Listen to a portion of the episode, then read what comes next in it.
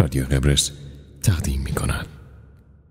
هنر رندانه به چپ گرفتن اثری از مارک منسن و ترجمه ارشاد نیکخا با صدای سعید جسمی تهیه شده در استودیوی رادیو قبرس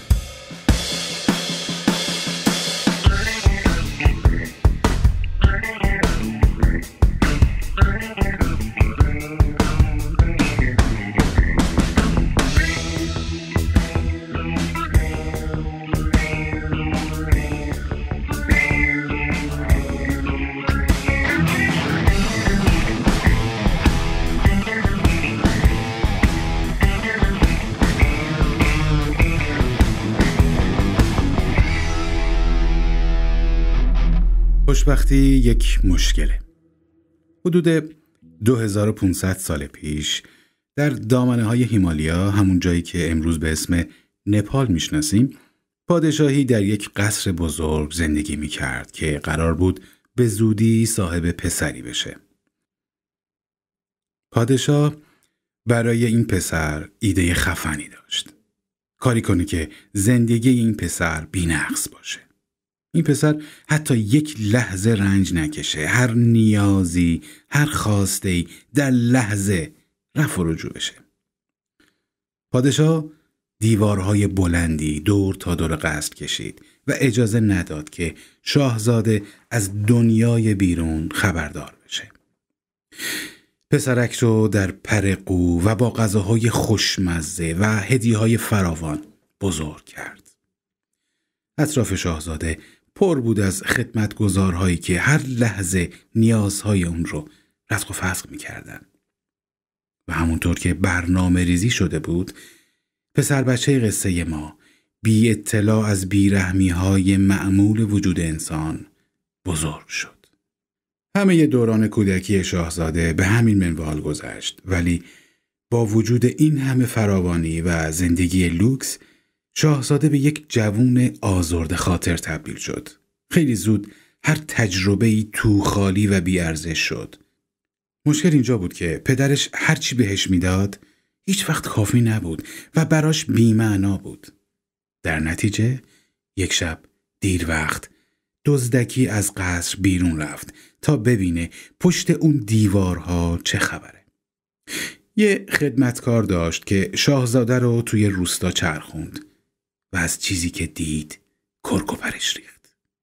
برای اولین بار در زندگی رنج بشر رو دید. آدم های مریض رو دید آدم های پیر آدم های بیخانمان آدم های دردمند و حتی آدم های در حال مرگ. شاهزاده به قصر برگشت و یه جورایی دوچار یک بحران اگزیستانسیالیست یا همون بحران وجودی شد. حالا که نمی‌دونست چجوری چیزی رو که دیده حزم کنه در مورد هر چیزی حساس شده بود و خیلی قرب می‌زد و مثل همه جوانهای همسن و سال خودش شروع کرد به سرزنش کردن پدرش برای همه کارهایی که براش کرده بود. شاهزاده فکر می‌کرد که همش تقصیر ثروت بوده که اون رو اینقدر بدبخت کرده و زندگی رو اینطور براش بیمعنا کرده. تصمیم گرفت بزنه بیرون. ولی شاهزاده بیشتر از اونی که فکرشو می‌کرد شبیه پدرش بود. اون هم ایده های خفنی داشت. قضیه براش فقط فرار کردن از قصر نبود بلکه می‌خواست کلا از زندگی سلطنتی خداحافظی کنه. از خانواده و از همه داراییهاش می‌رفت که توی خیابونها زندگی کنه توی کسافت بخوابه مثل یک حیوان و تا سرحد مرگ گشنگی بکشه. خودش رو شکنجه بده و تا آخر عمر برای تهمونده غذای مردم گدایی کنه. شب بعد شاهزاده مخفیانه از قصر رفت بیرون و این بار رفت که دیگه بر نگرده سالها مثل یک ولگرد گدا زندگی کرد. مثل یک عضو رها شده و فراموش شده از جامعه. و همونجوری که برنامه هاشو ریخته بود خیلی رنج کشید. رنج بیماری، گرسنگی، درد، تنهایی و تباهی. تا لبه مرگ پیش رفت و روزهای زیادی رو فقط با خوردن یک بادوم سر کرد. چند سال به همین منوال گذشت و چند سال دیگه هم.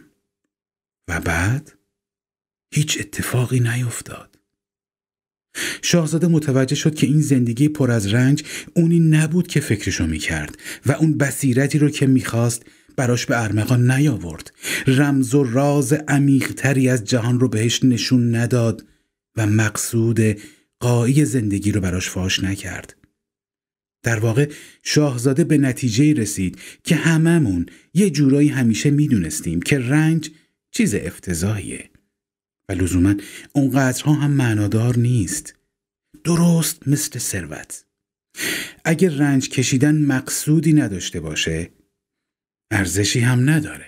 و خیلی زود به این نتیجه رسید که ایدهش درست مثل ایده پدرش خیلی مزخرف و علکی بوده. و شاید باید بره سراغ یه چیز دیگه. حالا که شاهزاده خیلی گیج و سردرگم بود. خودش رو تکوند بلند شد و رفت. یک درخت بزرگ رو کنار یک رودخونه پیدا کرد. تصمیم گرفت تا وقتی که به یه ایده خفن نرسیده همونجا زیر همون درخت بشینه و جم نخوره. اونجا که افسانه ها میگن شاهزاده سردرگم به مدت چهل و نه شبانه روز زیر اون درخت نشست. حالا کاری ندارم به اینکه آیا اصلا از لحاظ بیولوژیکی ممکنه یه نفر 49 روز توی یک نقطه بشینه و تکون نخوره. ولی خب توی این مدت شاهزاده به بصیرت های عمیقی رسید. یکی از این بصیرت ها این بود که زندگی به خودی خود یه جور رنج کشیدنه. ثروتمند به خاطر ثروتش رنج می‌کشه. فقیر به خاطر فقرش. آدم های بی خانواده رنج می‌کشن چون خانواده ای ندارن و آدم های خانواده دار به خاطر خانواده هاشون در رنج هستند. آدم هایی که پیگیر امیال دنیوی هستند به خاطر امیال دنیویشون رنج می‌کشن و آدم هایی که روزه امیال دنیوی می‌گیرند به خاطر روزشون رنج می‌کشن. این به این معنی نیست که همه رنج ها برابرن. قطعا بعضی از رنج ها از بقیه دردناکترند ولی همه ما بی چون و چرا باید رنج بکشیم. سالها بعد شاهزاده فلسفه خودش رو ساخت و اون رو با مردم در میون گذاشت که اولین و اصلی ترین رکن فلسفش این بود. درد و شکست اجتناب ناپذیرند و ما باید از مقاومت در برابرشون دست برداریم. بعدها شاهزاده قصه ما به بودا شهرت پیدا کرد. و اگه تا حالا اسمش رو نمی‌دونستین لازمه بهتون بگم که آدم واقعا خفنی بوده. یک پیشفرض هست که بنیان بسیاری از فرضیات و اعتقادات ماست. این پیشفرض که شادکامی الگوریتمیه یعنی میشه براش تلاش کرد و بهش رسید. مثل قبول شدن توی دانشگاه یا حل کردن یک پازل پیچیده. اگه به ایکس برسم اون وقت خوشبخت میشم. اگه قیافم شبیه ایگرگ بشه به شادکامی می‌رسم. اگه با آدمی مثل زد دوست بشم اون وقت دیگه واقعا خوشبختم. ولی این پیشفرض خود مشکله.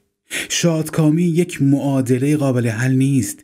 نارضایتی و ناراحتی بخش های جدایی ناپذیر از طبیعت انسان هستند و همونطور که در ادامه مشاهده خواهیم کرد عناصر ضروری برای ایجاد شادکامی پایدار.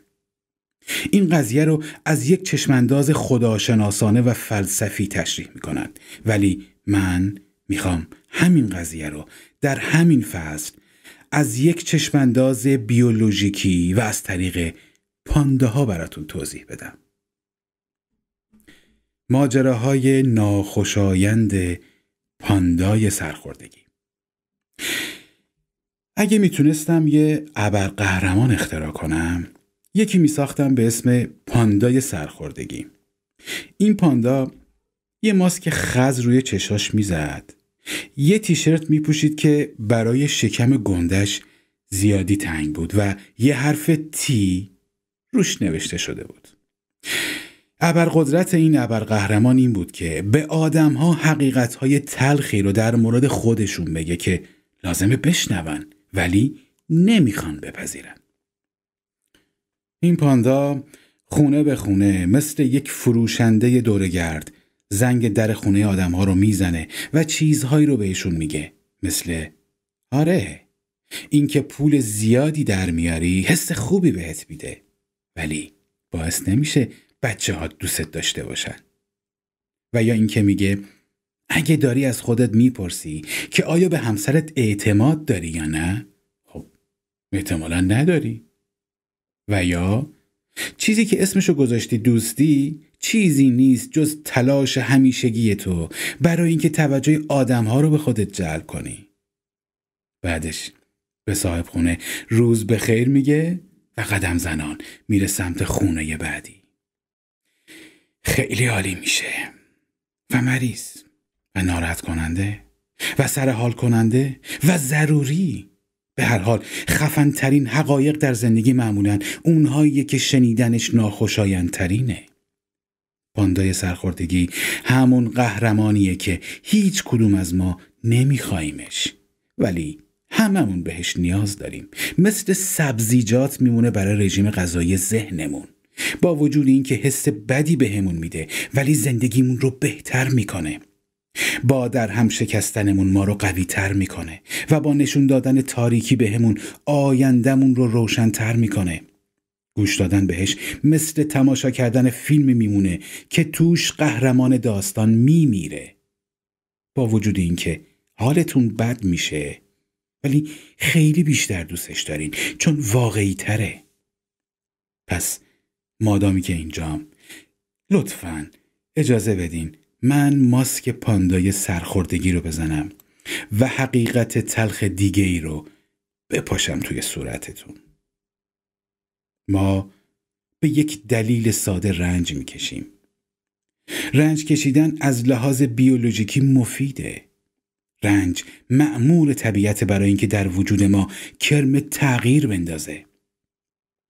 ما آدما جوری تکامل پیدا کردیم که همیشه مقداری نارضایتی و عدم امنیت در وجودمون وجود داشته باشه. چون آدم های ناراضی و متزلزل هستند که در جهت نوآوری و بقا بیشتر کارها رو انجام میدن. سیستم ما یه جوریه که در مورد چیزهایی که داریم ناراضی هستیم و فقط با چیزهایی که نداریم راضی میشیم. این نارضایتی همیشگی گونه بشر رو سر پا و رو به جلو نگه داشته. در نتیجه خیر. درد و بدبختی ما باگ تکامل بشر نیست بلکه از ویژگی هاشه درد به هر شکل ممکن. تأثیر گذارترین ابزار بدن ما برای دعوت به عمل کردنه. برخورد انگوش کوچیکه پا رو با پایه میز در نظر بگیریم.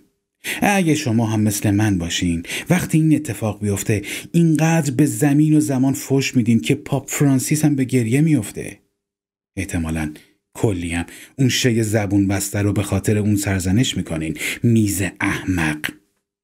یا احتمالا کل فلسفه چیدمان خونه رو به خاطر پای چلفتی خودتون زیر سوال می‌برین. و با خودتون میگین آخه کدوم آدم سالمی میز و می‌ذاره اینجا؟ ولی من مخالفم. اون درد وحشتناک انگوش کوچیکه ضرب دیده همون که من و شما و پاپ ازش متنفریم دلیلی برای وجودش هست. درد جسمانی محصول سیستم عصبی ماست.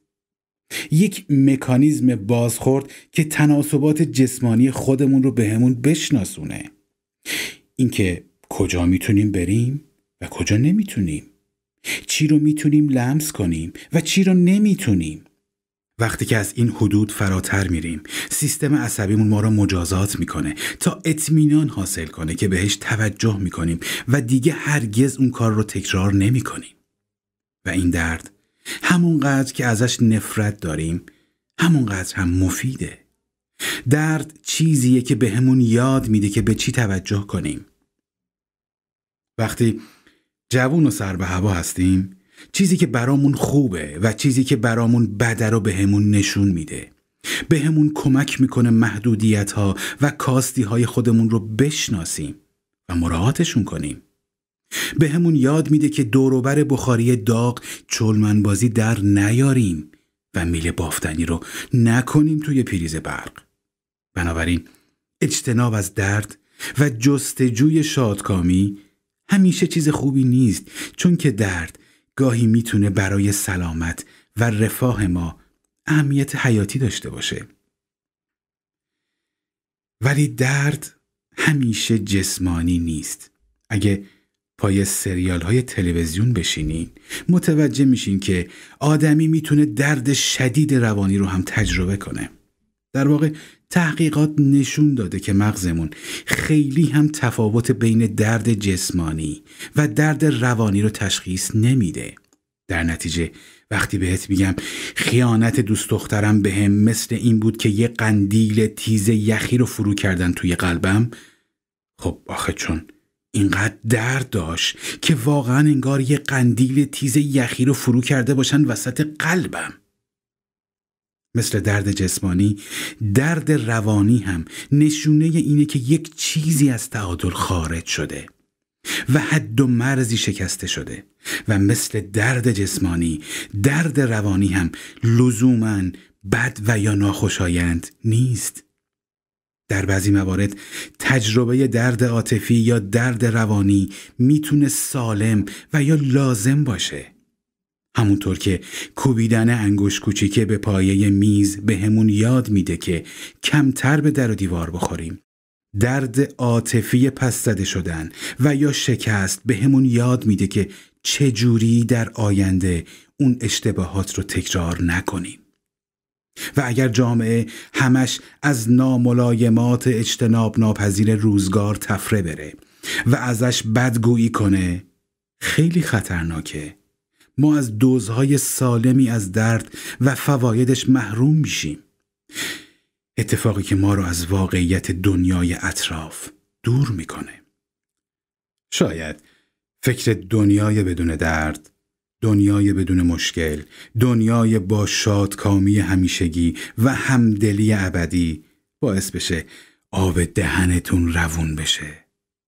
ولی این پایین روی کره زمین مشکلات هیچ وقت متوقف نمیشن جدی میگم مشکلات هیچ وقت تموم نمیشن پاندای سرخوردگی همین الان پیشم بود جاتون خالی با هم مارگاریتا خوردیم و همه چی رو به هم گفت.